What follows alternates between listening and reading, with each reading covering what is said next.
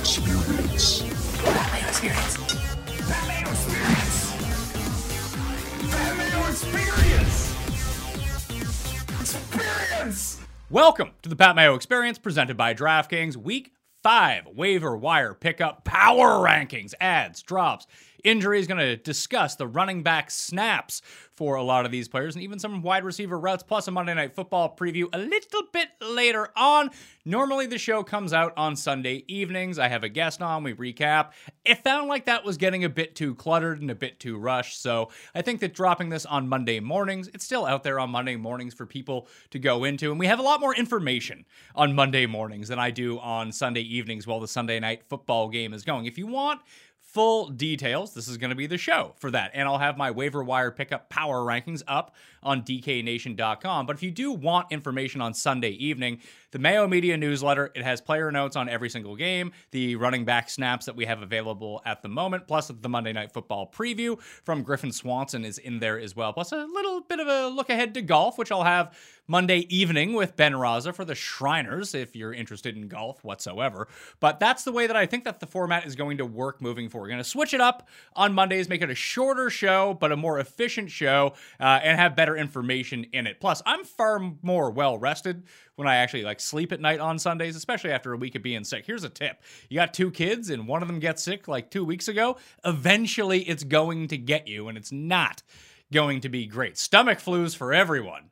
Bad scene for like 5 of the 7 nights of last week and that's why my energy level was down. Now it's back. Hopefully they can uh, remain healthy for a little bit before they get sent home with a runny nose and get us all sick over again. I know if you don't have kids, you don't give a shit, but hey, this is what we're, uh, this is the stage of my life that I'm in right now. I hope you enjoyed the free trial at runthesims.com. Got to use the optimizer, the single game showdown, the prop tools. It was really good this weekend. I actually did really well on DraftKings. The shitter lineup from the DraftKings show scored like 171 points. Didn't win any GPPs, but it was pretty good. Definitely cash in every contest that you played in. Even though Dak didn't throw for any yards, he threw for a ton of touchdowns. And DJ Moore, well, he came through, and Dalton Schultz. Listen, he was the shitter tight end of the week, and he came through. A solid, I think it was 16 points on the dot, even though we tried to fumble three times. None of them actually counted. So that was great news. So if you did enjoy runthesims.com, go to runthesims.com slash mayo. That will give you a discount on any level of membership that is out there right now. And good luck in the draws for the DraftKings tickets. I do want to recommend that everyone subscribe to that newsletter. I've put the link down in the description. In there right now, you can find the full list of injuries, the full running back snap shares, all of the player notes. That is all available to you right now. It's completely free. We send out three a week, uh, a lot with player notes for the games before Thursday Night Football, before Sunday, injury reports, everything like that in full cheat sheet fashion. So if you don't care about listening to me the entire time, just hit up the sheet and you'll be good to go. Promise. All right, smash like button to the video, sub to Mayo Media Network, and in the comment section, please give me your single favorite pickup long term for the 2021 fantasy football season. There's some decent guys here. I don't know how long, especially at some of the positions, that these guys are going to last. And we'll start with running back. I did want to mention that I think one of the add ons we're going to do at the end of the show to make it a bit more fun for the viewers is life advice, questions that you may have. I don't really care about fantasy football questions. I, you know, I answer those on Twitter. I'm also doing a giveaway on Twitter this Wednesday at the PME. I'll have 50 Millionaire Maker tickets on DraftKings, so you might want to follow over there so you have a chance to win one of those. Giving away 50 a week. It's always a lot of fun. I'm glad I can give back and nudge DraftKings into giving me those tickets, so you might as well take advantage while I got them. But yeah, send uh, any questions that you may have, industry questions, life questions, and see how hilariously bad that I I can answer them. If I have some expertise on it, I have a little bit of expertise on some things, not a ton on a lot of things. But, you know, if you have a question for me, the Pat Mayo experience at gmail.com, just send it in and I'll pick one a week and we'll go through it. Hey, if we get a whole bunch of them, there's two good ones, I'll do those at the end of the shows moving forward. I'm actually super excited to be back on like doing the solo pod on Monday mornings. Like I said, I feel reinvigorated. Just being sick sucks so much. And that like one day after you don't have any more symptoms, like your stomach doesn't hurt, you're breathing well again, you get all fired up. So let's go. Running back Waiver wire pickups for the week. Again, these are up on DKNation.com right now. Uh, number one, Latavius Murray. Damien Williams, number two. Samaje Perine, number three. AJ Dillon, four. Kenneth Gainwell, five. JD McKissic, Peyton Barber, Jeremy McNichols, Dwayne Washington, and Brandon Bolden. Those are the top 10 running back pickups. These are running backs who are available in less than 60% of ESPN.com leagues. Obviously, I don't know who's available in your league and who is not. There's some guys on this list who are better, who are probably available, or maybe none of these guys are available. I can't do it for your own specific league. So please, just bear with me on this one. I have to go by some sort of standard. I know I say this every week, but I get the same questions every week. This guy is not available in my league. I'm sorry, man. I don't know what to tell you. All right. Uh, Latavius Murray, Ty'Son Williams was a healthy scratch. So I go from betting his over prop against the Lions. He essentially gets benched, and now he's a healthy scratch. Good times. I guess my initial lean of Latavius Murray's backfield in Baltimore will eventually be his. It's finally coming to fruition. I guess don't give yourself a big X after one week of it not working out. He was dropped in a bunch of spots, and I know Le'Veon Bell ended up with nine carries in the game. That's because they were just ahead by so much. Once Teddy Bridgewater left that game, it was like, all right, uh, we can just run the ball for two yards a carry. They're not going to be scoring with Drew Lock, so let's not worry about it. Keep our team healthy in the scenario. And John Harbaugh even went to the full extreme of continuing to rush the ball at the end of the game so they can continue their streak of over 100 yard rushing games. Good on him. I know people are all pissed off about it. You know what? Be better. How about that Denver defense? Be better, and then that won't happen to you. You won't get to ha- get to be embarrassed in that situation. So, I like Murray. I think long term he's the play. Will he be ranked ahead of Damien Williams or Samaje Perine next week if David Montgomery can't go or Joe Mixon can't go? Absolutely not. But when those guys come back, those other two are kind of useless. So Murray seems like he is a more sustained play moving forward. Now, if you're just looking for a one or two week hitter, Williams and Perine are most definitely the spots to go into. I suppose I should go over the injuries at running back. Uh, Josh Jacobs, we don't know about Monday Night Football yet. That will come out later in the day. I wouldn't expect him to play, but crazier things have happened.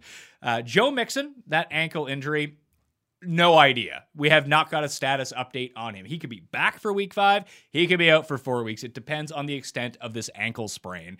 Uh, David Montgomery went down with what looked like a pretty serious knee injury. Ian Rapoport reported after the game that it's not going to be season ending, but he could miss some significant time. And then let's say he missed six weeks. I'd probably elevate Damien Williams above Latavius Murray, but right now, like he could miss two weeks, and then what are you, what are we really doing here? So just keep a monitor on what's going on with David Montgomery, and I'll adjust the waiver wire rankings after the Monday night game, and I'll discuss it with Seely on Tuesday's show to see you know if Damien Williams all of a sudden boosts up the list because with Justin Fields playing quarterback, running lane should be there for a lot of people. Uh, and if that's going to be Damien Williams, then good on him. Let's go with Damien Williams. And the number, his new number just really screws me up. Like that guy looks so small with a with a single digit number, and it's like, oh no, that's actually Damien Williams. Just I'm still getting my mind wrapped around, especially when like backups come in.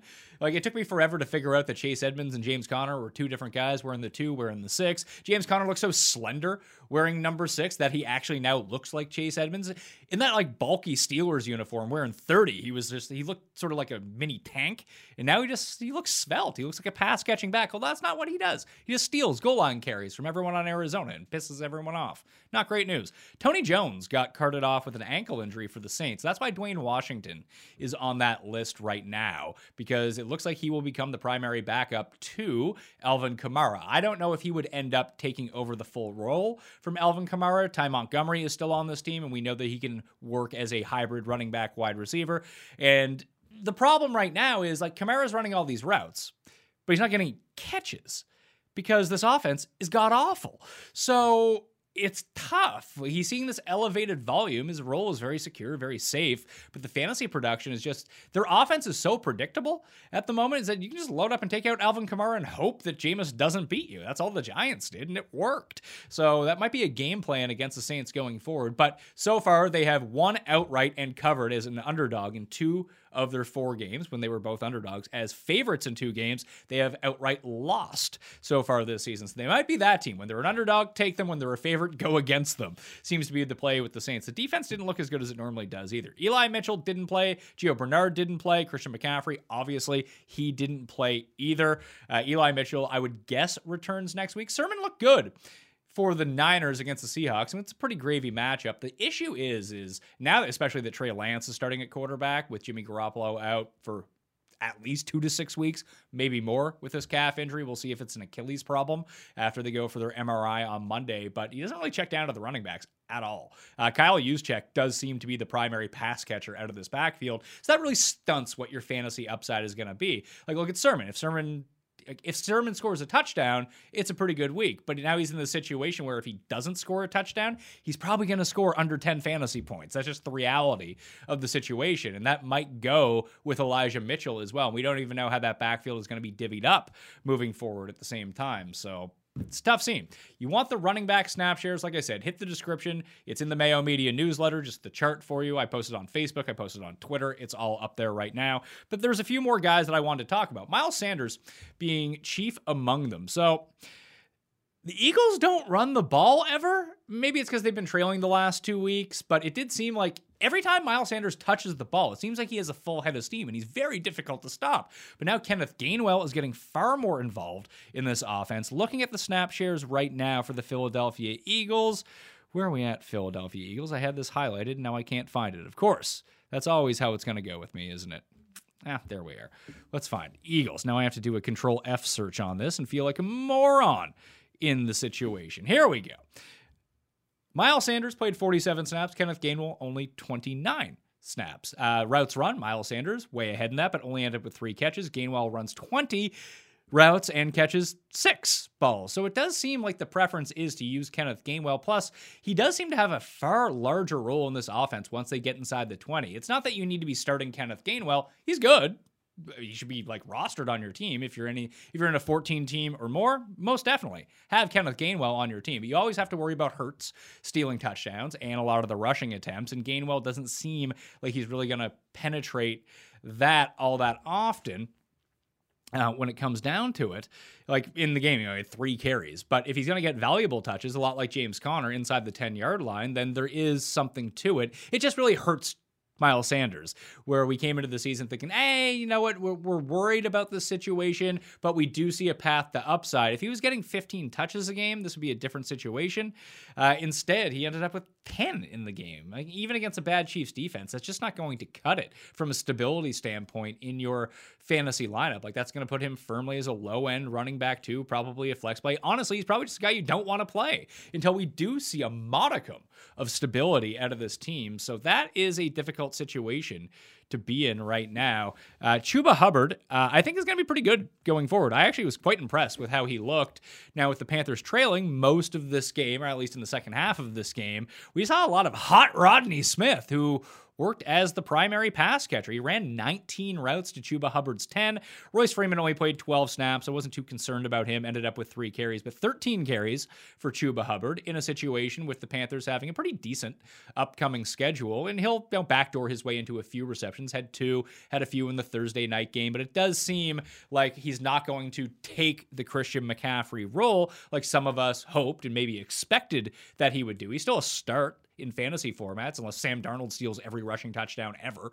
But Rodney Smith in deeper PPR formats, he's essentially going to act like a JD McKissic, where he's never a guy that you're going to feel comfortable starting or want to start or probably should start, but he's going to have sort of these spike games that come out of nowhere. And it's like, oh, great. Uh, I wish those balls would have gone to Chuba Hubbard, but alas, they didn't. I did want to say that we've kind of picked up on most of the top end handcuffs so far. I mentioned Dwayne Washington for Kamara. Jeremy McNichols seems like if anything were ever to happen to Derrick Henry, McNichols is going to be really good. He should be rostered. Like if you have space on your bench and you're just speculating whether you have Henry or not, you could backdoor your way into a top 15 running back. And it's funny because I mean, obviously he's not as good as Derrick Henry and won't produce like Derrick Henry does because Derrick Henry's going to touch the ball upwards of 30 plus times in a game, even when they're losing, which is great news for Derrick Henry owners. But McNichols is actually involved in the receiving game. They will throw to him with a plan. Now, they've been trying to get Derrick Henry more involved in the receiving game. Let's go to the Les Titans for a second here and check out the routes run. It was, uh, you know, 18 routes run for Derrick Henry. Jeremy McNichols had 30 and only played 36 snaps. Like when he's on the field, he is running routes. If you started to mix in, like, if something happened to Derrick Henry, now you're talking about like 15, 16 carries a game, probably five to seven targets based on this offense. Even when Julio and AJ Brown return, you're talking about like a Kareem Hunt type of player, but one that will probably get all of the goal line work because there's no one to take away from him at all. He'd probably be a top 12 running back if anything was to happen to Derrick Henry. So that's the sort of speculation that you want, even in shallower leagues. Probably not a 10 team league because, you know, whatever. But in 12 team leagues and more, Jeremy McNichols, put him on your bench and reap the rewards should anything happen. If not, you're it's not like you're ever going to play him. He's going to hurt you. Well, he could have played him this week with his eight catches, which was kind of ridiculous. Brandon Bolden, so this one was really interesting because he ended up with the. I thought that J.J. Taylor would assume the James White pass catching role, but that actually went to Brandon Bolden for the second consecutive week. They told us essentially what they were going to do. I just chose not to believe them, like an idiot. Stevenson was a healthy scratch. Once again, it seems like they want no part of him. Sort of the trend with rookie running backs right now over the past few years in New England. But it's Damien Harris who really stuck out to me in this game, and a really nice buy low candidate at the moment because he actually ran more routes than Brandon Bolden. 17 to 11 in this game. He just didn't end up with the catches. But the fact that he is out there running routes, it's just like Hansel when it comes to talking about Sting. You know, I don't really listen to his music. The fact that he's out there making it is a big inspiration. But running those routes for Damien Harris, big inspiration to me. It's not like he's going to be Christian McCaffrey, but the fact that he has the potential, especially with short throwing Mac Jones out there dumping the ball off. If eventually they trust Damien Harris enough to actually start throwing him the ball and you know having him in pass protection, he's going to get most of the ground game against non Tampa Bay teams who you can't run on. And then all of a sudden, if you start adding in like three, four catches a week, Damien Harris moves up the board a lot. And we've really seen a lot of these mid tier running backs just do absolutely nothing. So when you have someone with that sort of stability and terms of his rushing share and his goal line share. If you can just add a pinch, look how much better Derrick Henry was the past few weeks when he was catching three balls a game. You took a, gr- awesome running back and made him even better in that circumstance. So you could have Damien Harris as sort of like the homeless man's Derrick Henry if things start to break his way and his role in the receiving game does improve just a little bit. Mike Davis and Cordarrelle Patterson. I can't for the life of me figure out why. I mean, Mike Davis scored the touchdown. That was great. And if it wasn't for Derrick Henry, Cordarrelle Patterson would be the number one fantasy running back at the moment, which is just bonkers to think about. But just think about the snap share for a second 51 snaps for Mike Davis, 23 for Cordarrelle Patterson. Well, it's like, oh, well, Cordarrelle Patterson, he's the one out there running routes. I saw him catch these touchdowns. And like he's a legit receiver, like, don't get me wrong.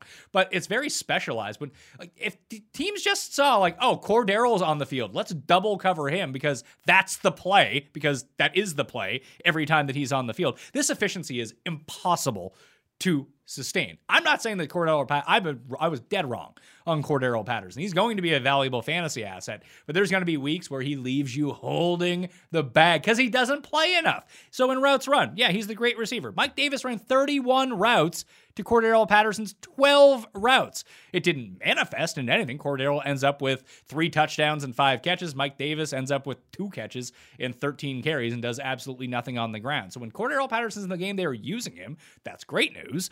But with Mike Davis, his numbers suggest that he should be a lot better with the opportunities that he should have provided for him. I don't know what's going on with him. And you're watching these games and Atlanta will look like the Atlanta we have in our minds for like two minute stretches, and then Ridley's dropping balls, and Matt Ryan's trying to throw balls off of his ass after pump faking on fourth down for no reason. It's like, what what are you doing? What is going on with this offense? At some point in the season, it feels like everything's gonna click. Maybe it's this week against the Jets in London. It's a very soft secondary, a tougher defense to run. I'm probably not a great situation for Mike Davis. I'm probably a good one for Cordarrelle Patterson. But they finally figured out a way. It's funny with with all the talent on this team that it took 10 years essentially for Cordarrelle Patterson to be used in the proper way. And this is it. Sort of queen on the chessboardy, where you can play him in the backfield, play him outside, run him out of the slot, run him in motion, just create horrible mismatches because he's such a giant body uh, that you can get him matched up on like a small safety. You can get him matched up on one of these smaller corners. And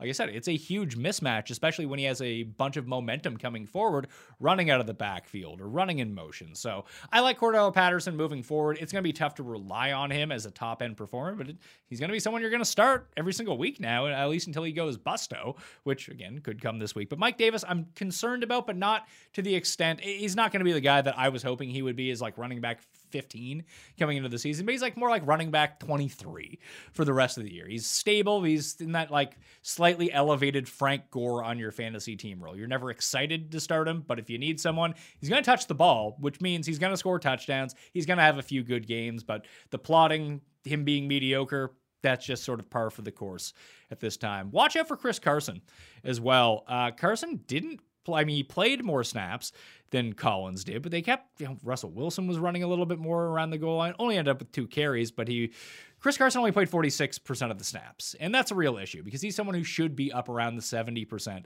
the entire time. Now, Alex Collins only played 13%. And this is something I discussed with Seely on the ranking show that it seemed like Chris Carson hurt himself last week. And I don't know if he was hurt or not, but it seemed like he was limited in some sort of capacity. So I would monitor his health report moving forward. He could be actually be a really nice buy low coming off a bad game. And the Niners defense is tough, especially against the run. And they were hassling Russell Wilson, at least for the first quarter and a half of that game. Wilson couldn't do anything. And then they finally figured out what was going on. Then Jimmy goes down, Trey Lance comes in. They can be a bit more conservative in their play calling. And it really did work out for them. But I'd watch out with Chris Carson because he might be banged up and they're not telling that he's playing through the pain, a lot like Dalvin Cook did this week, although he played more snaps and Alexander Mattison didn't out touch Alexander Mattison. That's going to be Dalvin Cook's backfield going into next week. Don't worry about that. With Carson, this could linger for a little bit longer, so just be fully cognizant of that going in. When it comes to hydration, there's one product that professional athletes just can't get enough of Elevate Hydration from Beam. I'm talking about racing legend Danica Patrick, PGA Tour winner Billy Horschel. They swear by elevated hydration because when you're not hydrated, well, we know the feelings from headaches to fatigue. You simply don't feel your best. Elevate gives your body the electrolytes it's craving thanks to a supercharged stack of electrolytes like coconut water and pink Himalayan. Himalayan. Like coconut water and pink Himalayan sea salt, sourced entirely from nature. Plus, they make your water taste amazing. I have been using Beam, to be perfectly honest with you, because I enjoy a nice wine from time to time uh, to get rid of my hangovers in the morning. I just pound some Beam before I go to bed with my water and then have some more when I wake up.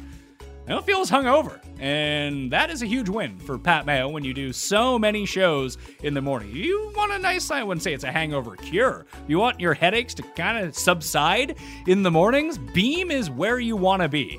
Elevate comes in three flavors for specific needs. There's Elevate Balance, made with pre probiotics for digestive balance, Elevate Energy, made with caffeine for sustained energy, and Elevate Recovery, that's me, made with collagen peptides and branch chain amino acids for tired muscles and joints. So here it is. Our listeners, the listeners of the show right now, can get a free Elevate sample pack by going to beamorganics.com slash mayo. That's B-E-A-M organics.com slash mayo to get your free sample pack. Stay hydrated, y'all. And comes with the Pat Mayo personal endorsement of better energy in the morning after wine. As most listeners of the Pat Mayo experience can attest, that I'm kind of a pretentious jerk. But that applies to my real life too, just very quietly, not as boisterous as I am on this show, because I'd rather be caught dead than wearing my favorite pair of sweatpants outside the house. And why is it that clothes that are the most comfortable are the most unattractive? Fortunately, I got a solution for that. That's why you got to check out Public Rec. They make elevated athleisure wear in multi-dimensional sizes because they believe that comfort starts with a better fit. And I can attest to this. I received my public rec pants in the mail the other day, just started wearing them outside, and no one can tell the difference. And they are completely comfortable. They look like real pants, not jogging pants. They're absolutely excellent. Highly recommend that you go to Public Rec and check this out. Their best selling all day, everyday pant is now available in over 40 different sizing combinations that can fit men anywhere from 5'8, that's me, to nearly 7 feet tall. That's not me, but that could be you. A better fit is the secret to making these comfortable pants look good. Now, your favorite lounge pants can also be your go tos for work, happy hour, the gym, wherever it is. After a year at home, they're the pants that you need. Public Rec spent years engineering the perfect blend of softness, stretch, and durability. It's all the performance benefits you love with the added style for more formal occasions. They also have zipper pockets, so no more having your phone or wallet fall out of your pants when you sit down. Problem for me, by the way. Zipper pants, let's go. They come in nine different colors, one for each day of the week, and then some, because as you may know, checking out the Gregorian calendar, there are only seven days in the week. And that way you don't have to double up on pants either. Nine different colors, match any combination you want with your shoes, with your hat, whatever it may be. Public Rec rarely discounts, but right now they have an exclusive offer just for Pat Mayo Experience listeners. Go to publicrec.com and use promo code MAYO, M A Y O, to receive 10% off. That's publicrec, R E C, dot com and use our promo code MAYO for 10% off. Remember to smash the like to the video, by the way, and subscribe to Mayo Media Network as we talk about wide receiver injuries. DJ Chark, he's probably done for the season. Will Fuller hurt his hand, and he came into the week with a chest injury. Albert Wilson took over his snaps.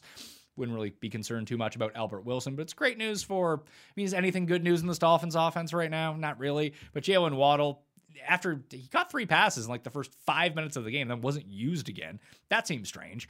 So Jalen Waddle would still be the guy I would want to play, although DeVante Parker balled out a little bit. Made one amazing catch that didn't count. Eh, he makes some like circus catches throughout the course of the game. He's very good. Just they don't have the proper quarterbacks to utilize his skill set properly. When he finally finds himself on a new team or with someone who can really sling it, DeVante Parker is going to be awesome. We saw that with Fitz. Just go back and just chuck it to DeVante. He'll go up and get it for you. No problem. Now, can he stay healthy? Not really, but when he is healthy, he's pretty good. Uh, let's see. Dyami Brown left with a knee injury. Cam Sims left with a hamstring injury for the Washington football team. Curtis Samuel was not as healthy as I expected. He you know, was fourth in the team in routes run, ended up with four targets, didn't have a great game, but we saw a lot more of Adam Humphries in that spot. Logan Thomas goes out for Washington as well. Expect to see more Curtis Samuel moving forward, and that will reflect in the waiver wire pickup rankings. Diontae Spencer for the Broncos hurt his chest as well. Then we got Hinton back in the game, not playing quarterback, playing receiver, but if Teddy's not going to play, it's a uh, real tough going for a lot of these guys. AJ Brown, Julio Jones, Sterling Shepard, Darius Slayton, Elijah Moore, Russell Gage, Chase Claypool, Marquez Valdes Scantling, Miles Boykin, Rashod Bateman, Scotty Miller, and Danny Amendola all did not play this week. And when we go to the waiver wire pickup power rankings, for wide receiver for the week. I have Emmanuel Sanders at number one. Great matchup with the Chiefs coming up as well. But he just continues to produce on the field. His team's locked down on Stefon Diggs. That's eventually going to change. But the Bills right now seem very content with beating the crap out of bad opponents. And if they want to double cover Diggs, let's try to keep him healthy for the moment. I would expect Diggs to have a big week against the Chiefs because they have no answer. They can triple team him. And three Chiefs defenders do not equal one Stefon Diggs in what you would expect to be a shootout. So Sanders, Curtis Samuel, who again I expect to be much healthier moving forward, and now that entire offense is a triage unit. So expect him to actually take away some of the role from Adam Humphries in the slot, and probably from J.D. McKissic too, once he's back at 100% full speed. Jamison Crowder, Rashod Bateman at number four, Tim Patrick got downgraded because of the Drew Lock situation right now. Darnell Mooney Tunes well, we talked him up on the Sunday morning and Saturday show, and all of a sudden, boom, those air yards were realized as soon as they let Justin Fields throw the ball downfield. Wouldn't expect it every week, but at least we know that he sustains that upside once again, just like Christian Kirk. It's either going to be a big Kirk game or a nothing Kirk game. We got a nothing Kirk game he's sort of a he's the all or nothing type of guy that if you need a big game out of someone off your bench, plug him in, cross your fingers, pray, hope for the best that he scores two touchdowns because he has that type of upside in him. Just the downside is so, so bad. Rondale Moore, KJ Osborn, Zach Pascal, who turns out when you're not seeing end zone targets, you don't do anything. Michael Pittman is averaging over 10 targets a game over the past three, though. That is the type of consistency we want to see, even though Carson Wentz reeks. He's trying to get the ball to Michael Pittman. Terrace Marshall at number 11. Yeah, you don't need any of those guys. Um, some situations to monitor. I mentioned Darnell Mooney.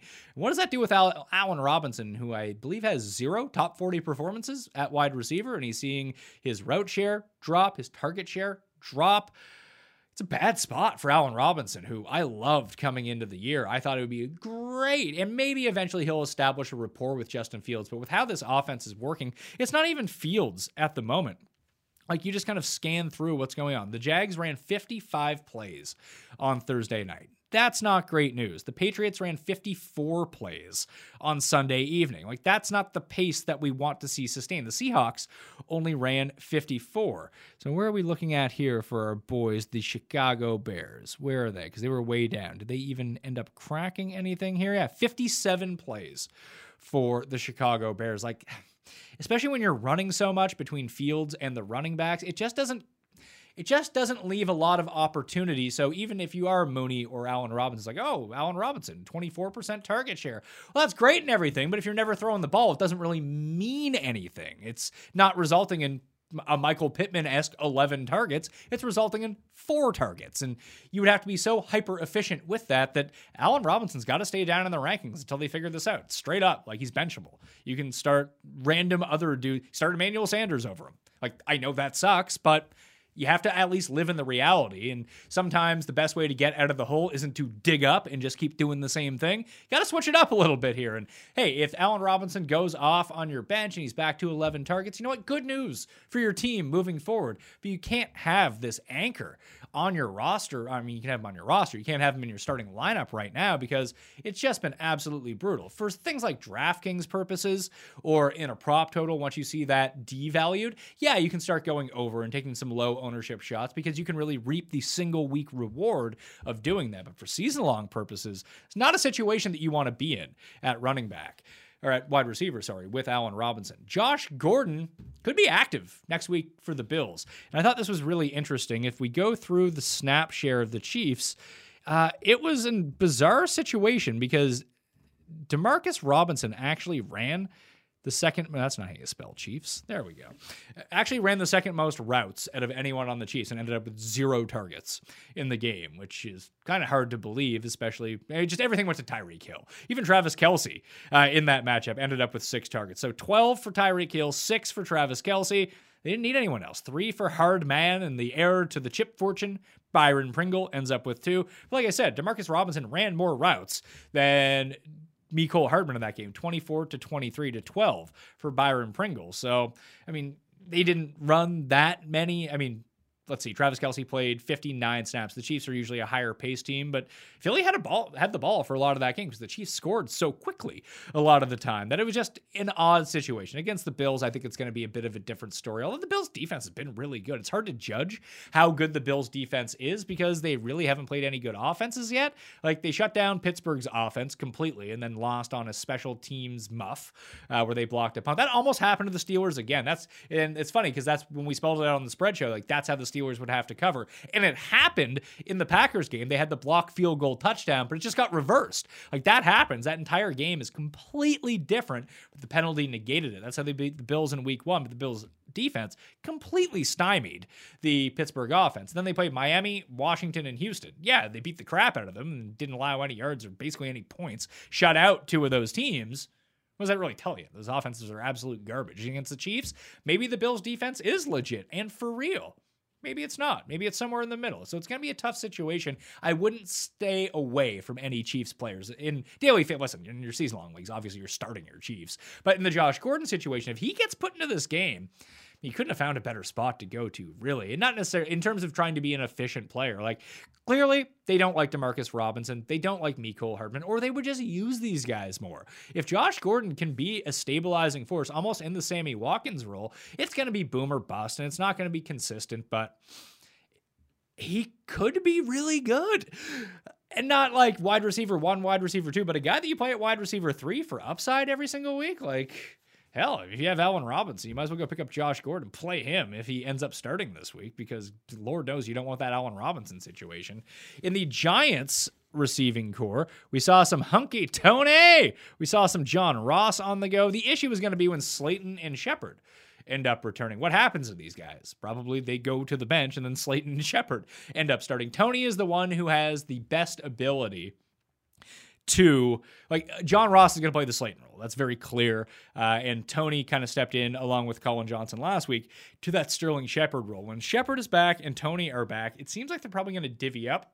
I don't know about the snap shares because Evan Engram also patrols the slot a lot and runs those seam routes and shorter routes in the Giants offense. So you probably I mean, I don't want to play Toney. I just don't want to involve myself in this defense or in this offense too much. But Shepard would be the one I would want, although Slayton might actually be the superior play playing opposite of Golladay because you figure that he's going to be out there the majority of the time, Well, those other three who man the middle of the field, the hash marks, might divvy up a lot of snaps, might divvy up a lot of targets, unless there really is a lean from Daniel Jones just to feed the ball to Sterling Shepard, like we've seen a lot of the time. So just be cognizant of that before you go pick someone up because, oh my God, what a game for John Ross or Kadarius Toney. Oh my God, they finally used him. First round pick. Maybe you're right. I wouldn't buy too much into it. Tight ends for the week. Well, I think we, Jake and I, will do a complete readjustment at the tight end position this week because we have a lot of injuries and guys that are just good now. Like Dawson Knox is good. I don't know if this keeps up every single week, but he has been amazing. He's number one in the pickup rankings. Dalton Schultz is number two because other teams don't cover Dalton Schultz. It's really bizarre. I know that there's a lot of weapons on the Cowboys, but eventually it's like, man, this guy is standing wide open, two feet from the end zone every single week probably should cover him.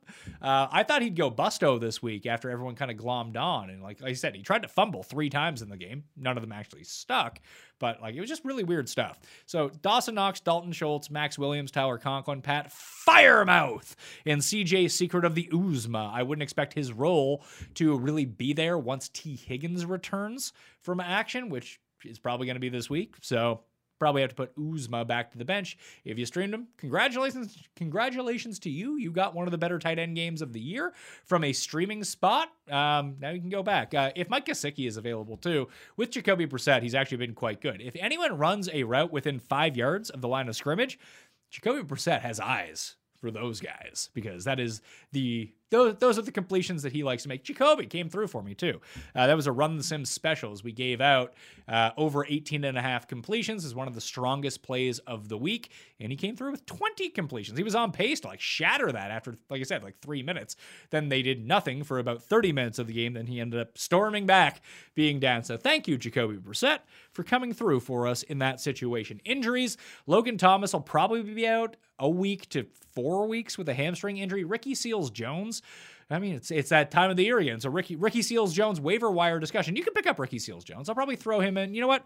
I'll throw him in over Freiermuth, uh, just as a streamer only because there are so many opportunities. Like I said, there's three guys that went down in that offense. We still have Curtis Samuel getting back to full strength.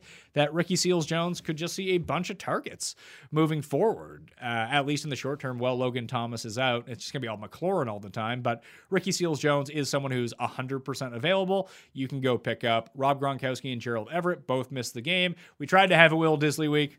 It never materialized. Two catches. Thanks, Walt Dissly, for doing nothing. Back to the waiver wire for you, pal. Uh, and for Gronk being out, Howard actually outsnapped Cameron Brate, 51 to 49 but the routes run were more than double in favor of Cameron Brate. So Cameron Brate is the tight end that you would want to try to stream. Not going to be good by any means uh, in terms of a consistent type of player, but that's where you want to go if you're going to the Tampa Bay Buccaneers defense at the moment. All right, we got some streamers at quarterback. Obviously, Jimmy Garoppolo has been, I mean, we don't know the extent of his injury. He has a calf injury. I've dealt with a calf injury now. I mean, me and Jimmy Garoppolo, as you can see by our jawlines, essentially the same person. Me, also a professional athlete. I know how this works. But I did have a calf strain. I actually had a mini tear in my calf uh, about Uh, it was last October. It was almost a year ago now, and I'm still rehabbing it to this day. Uh, obviously, he has a bit more muscle than old Pat Mayo, a bit, bit of a better athlete than old Pat Mayo, but it's a really tricky one. You see calf injuries, they don't seem like much because they're really hard to diagnose. And it depends on where it is. And I've become a calf expert over the years because you have your big muscle in your calf, but you also have the soleus, which is the inside part of your calf. And that's actually where I had my mini tear. And just rehabbing that is so tough because there aren't very many strengthening exercises you can do to your soleus. And the problem is, once you have a calf injury, and this is what happened to me, it deteriorates and makes your Achilles tendon really weak. And that's why you see a sustained period of time of people being out with calf injuries. It's not necessarily that the calf calf is hurting them anymore. It's just if they go up to full speed that the all of the onus if the calf is de-strengthened, you need to rehabilitate that and get it back up to full strength, or the onus in your leg actually gets put on the Achilles tendon. Then all of a sudden you're, especially when you're a pro athlete and you're running at full speed and taking giant hits and having to pivot off that, especially when it is your throwing foot where you have to plant, just putting that much pressure on your Achilles could be real bad news if you enjoy walking. So I would expect him to be out the six weeks, maybe more. We'll see when the MRI comes back if there is an Achilles problem there, because those all interconnect with one another. Uh, so tough news, man. Jimmy's a good quarterback. I'm happy to see Trey Lance in because that's just exciting uh, for the most part, uh, especially for fantasy purposes. But even my enjoyment of viewing purposes, like there, there's an electricity when he's in. He's sort of like must watch TV um, when they're on. Even when they were down in that game, it's like, oh man, what's Trey Lance going to do now? He's so raw, but you can just see the upside and that arm strength. Once he can harness that arm strength a little bit, because he's not, he's a real big fan. Good thing Deebo has like solid hands because it's almost like the old Favre. He's standing like three feet away from someone and throwing it as hard as he can to them. Uh, that's going to result in some picks because it's going to go through guys' hands because they're not expecting the ball to be whipped at them, you know, 85 miles per hour when, you know, just a simple thump pass would do to hit the guy in stride so he can continue running his route, but it's just like whoosh, the entire time with Trey Lance. Eventually, you know, he'll learn just to tap the X button, and then you can put some lob on the ball or just take a little bit of speed off of it. So Trey Lance going to be the starting quarterback for the San Francisco 49ers moving forward. And as I mentioned, Teddy Bridgewater sustained a concussion against Baltimore. Once that happened, I knew my overplay in that game was completely out the window, so I just you know, ripped up the ticket I mean, I didn't have a ticket, it was a digital ticket. I just stopped looking at it at that point and wrote it down and uh, chalked it up to a loss in my bankroll tracker and went on my way with the situation. Fortunately, the gold picks on the Friday show all came through. Me, Rob, and Cam swept the board for the third time in four weeks. That is always a positive sign. So I saw people parlaying together the three gold picks. I felt really good about the Bills, even at minus 17, and they doubled that because the Bills are good and the Texans are awful. It just took us a few weeks to. People just, you see that number and it's so hard to go through. And just with the Bills, they're becoming the new Baltimore. They're going to kick the shit out of bad teams over and over and over again. So the streamers for the week, hopefully Teddy can be back that would be great news for every Broncos player. Drew Lock is not in these in terms of streaming. Number one, I got Kirk Cousins against the Lions, Sam Darnold at home against the Eagles. Trevi, Trevor Lawrence. I mean, if Zach Wilson can put up a game, let's see if Trevi can do it against the Titans. Obviously, no DJ Chark, but with Merv, with James Robinson now receiving out of the backfield, Tarzan Dan Arnold working his way in post trade, and obviously our guy, Laviska Shenault, um, he's going to have some weapons here, and he's running a little bit more too, which is nice to see. So he's number three. Daniel Jones against Dallas, number four. Trey Lance at Arizona you can talk yourself into higher in this one.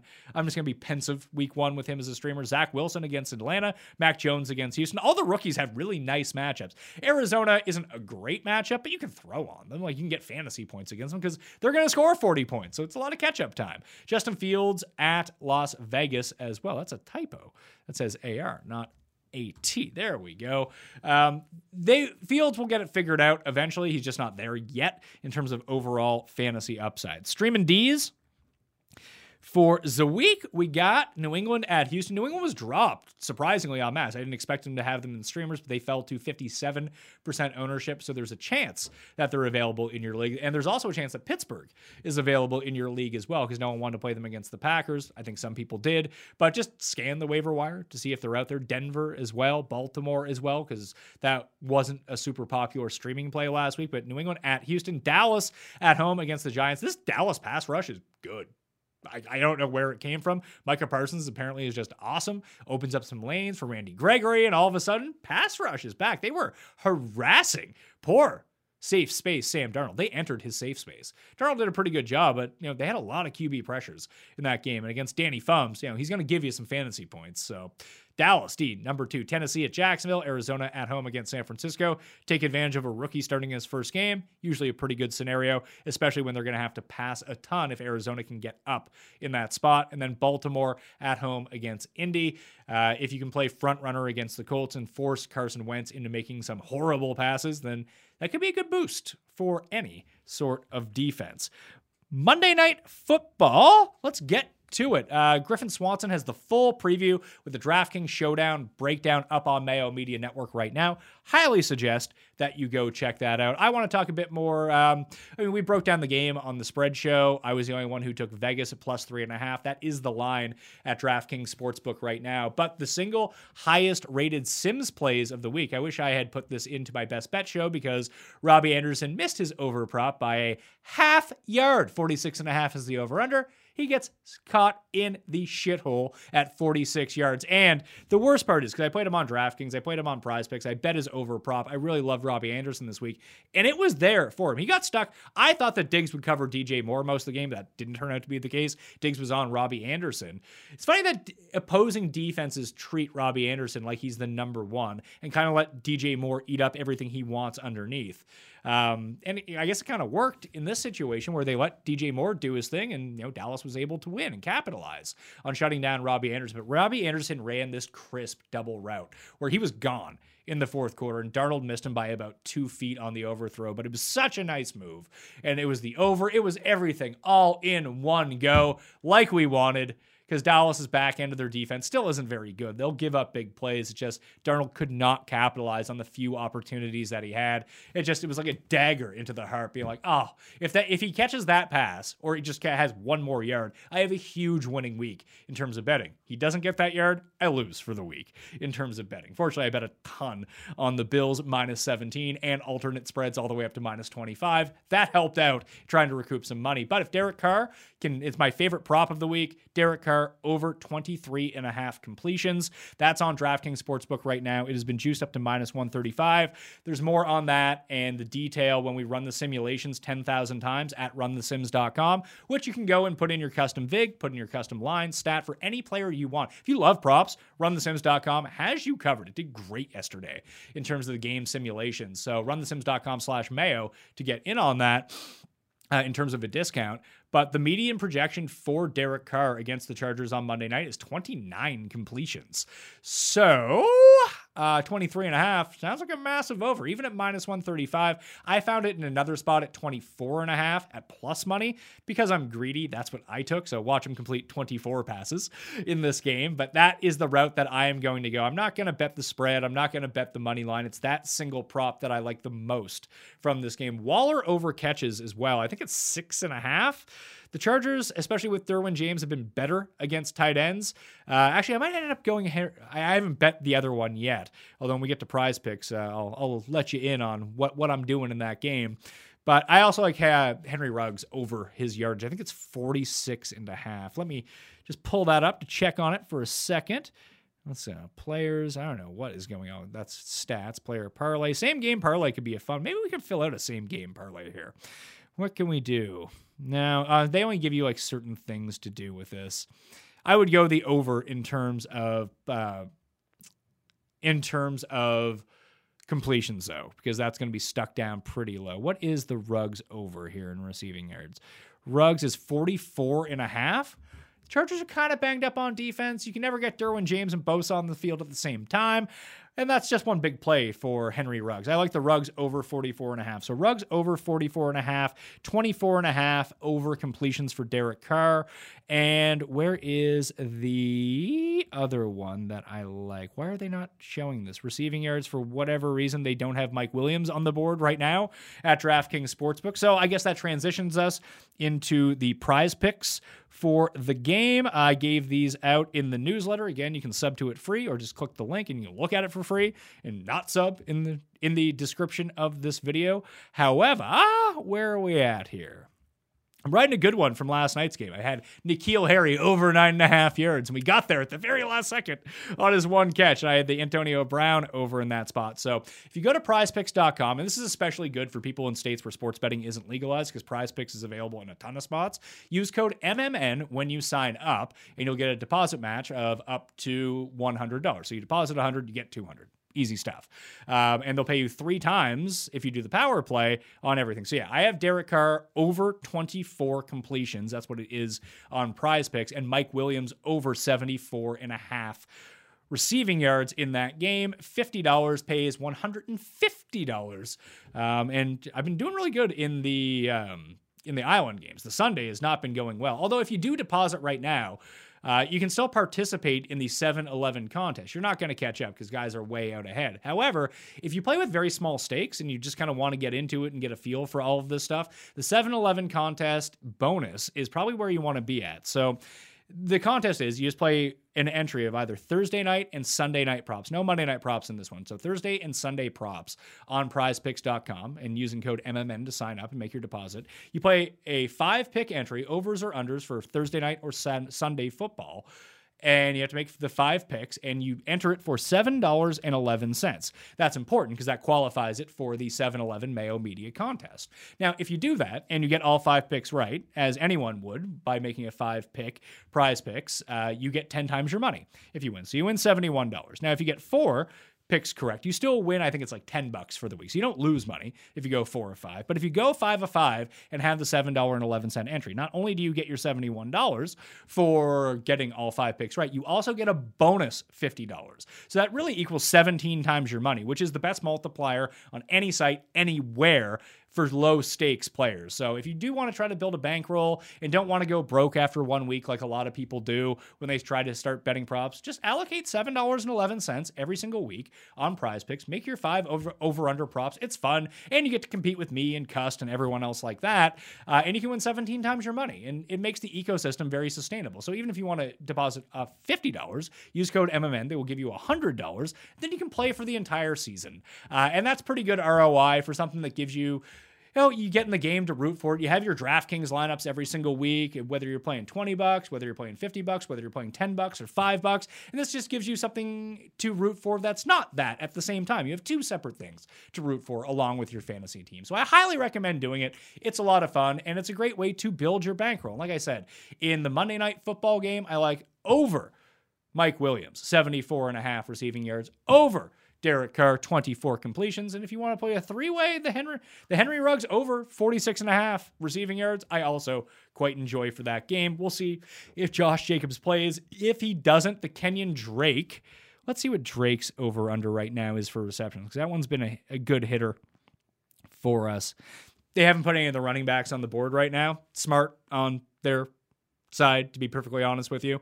Uh, they're only offering um, Chargers running backs as I talk right now. Once Josh Jacobs is either ruled in or out, take a look at the Kenyon Drake receiving prop. It's been lingering around one and a half and two and a half the past few weeks. I've been betting it, and it's been juiced up over the two and a half. That's a really good spot to be in, uh, especially if you think that they're going to be dogs in this game, which they are. But if you think that they're going to be within a score or trailing against the Chargers, you're going to see a lot more Kenyon Drake on the field than you're going to see Peyton Barber, and that will probably result in four or five targets, and that's usually good for three or four receptions, and that's over two and a half. So that could be a nice one for you uh, tonight. But it's not as good as the Derek Carr with the medium projection at 29. So you can check that out at runthesims.com slash mayo to get yourself the discount on all the premium tools up there right now. If you do want to run a bunch of DraftKings Showdown contests, the DIY simulator helps you punch in your own projections and it simulates a game 10,000 times and gives you optimal lineups, which you can choose from yourself based on your own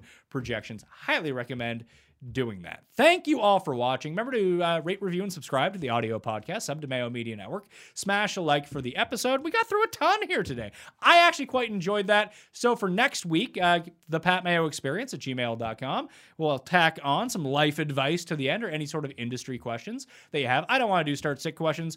Lauren and Laquan and Scott have your start sick questions answered if you just tweet at them. They'll answer it on Tuesday show and Thursday show on Mayo Media Network for fantasy football picks and bets. Plus, Lauren does the live chat on Sunday morning. So there's plenty of people to answer your questions. That's not what this is about. This is to fill time on the show and hopefully have some fun along with it. I hope you won in week four. And if you haven't won yet, best of luck on Monday night. And hopefully we can hit these props and win some Mondays. All right, I'm Pat Mayo. Thank you for watching.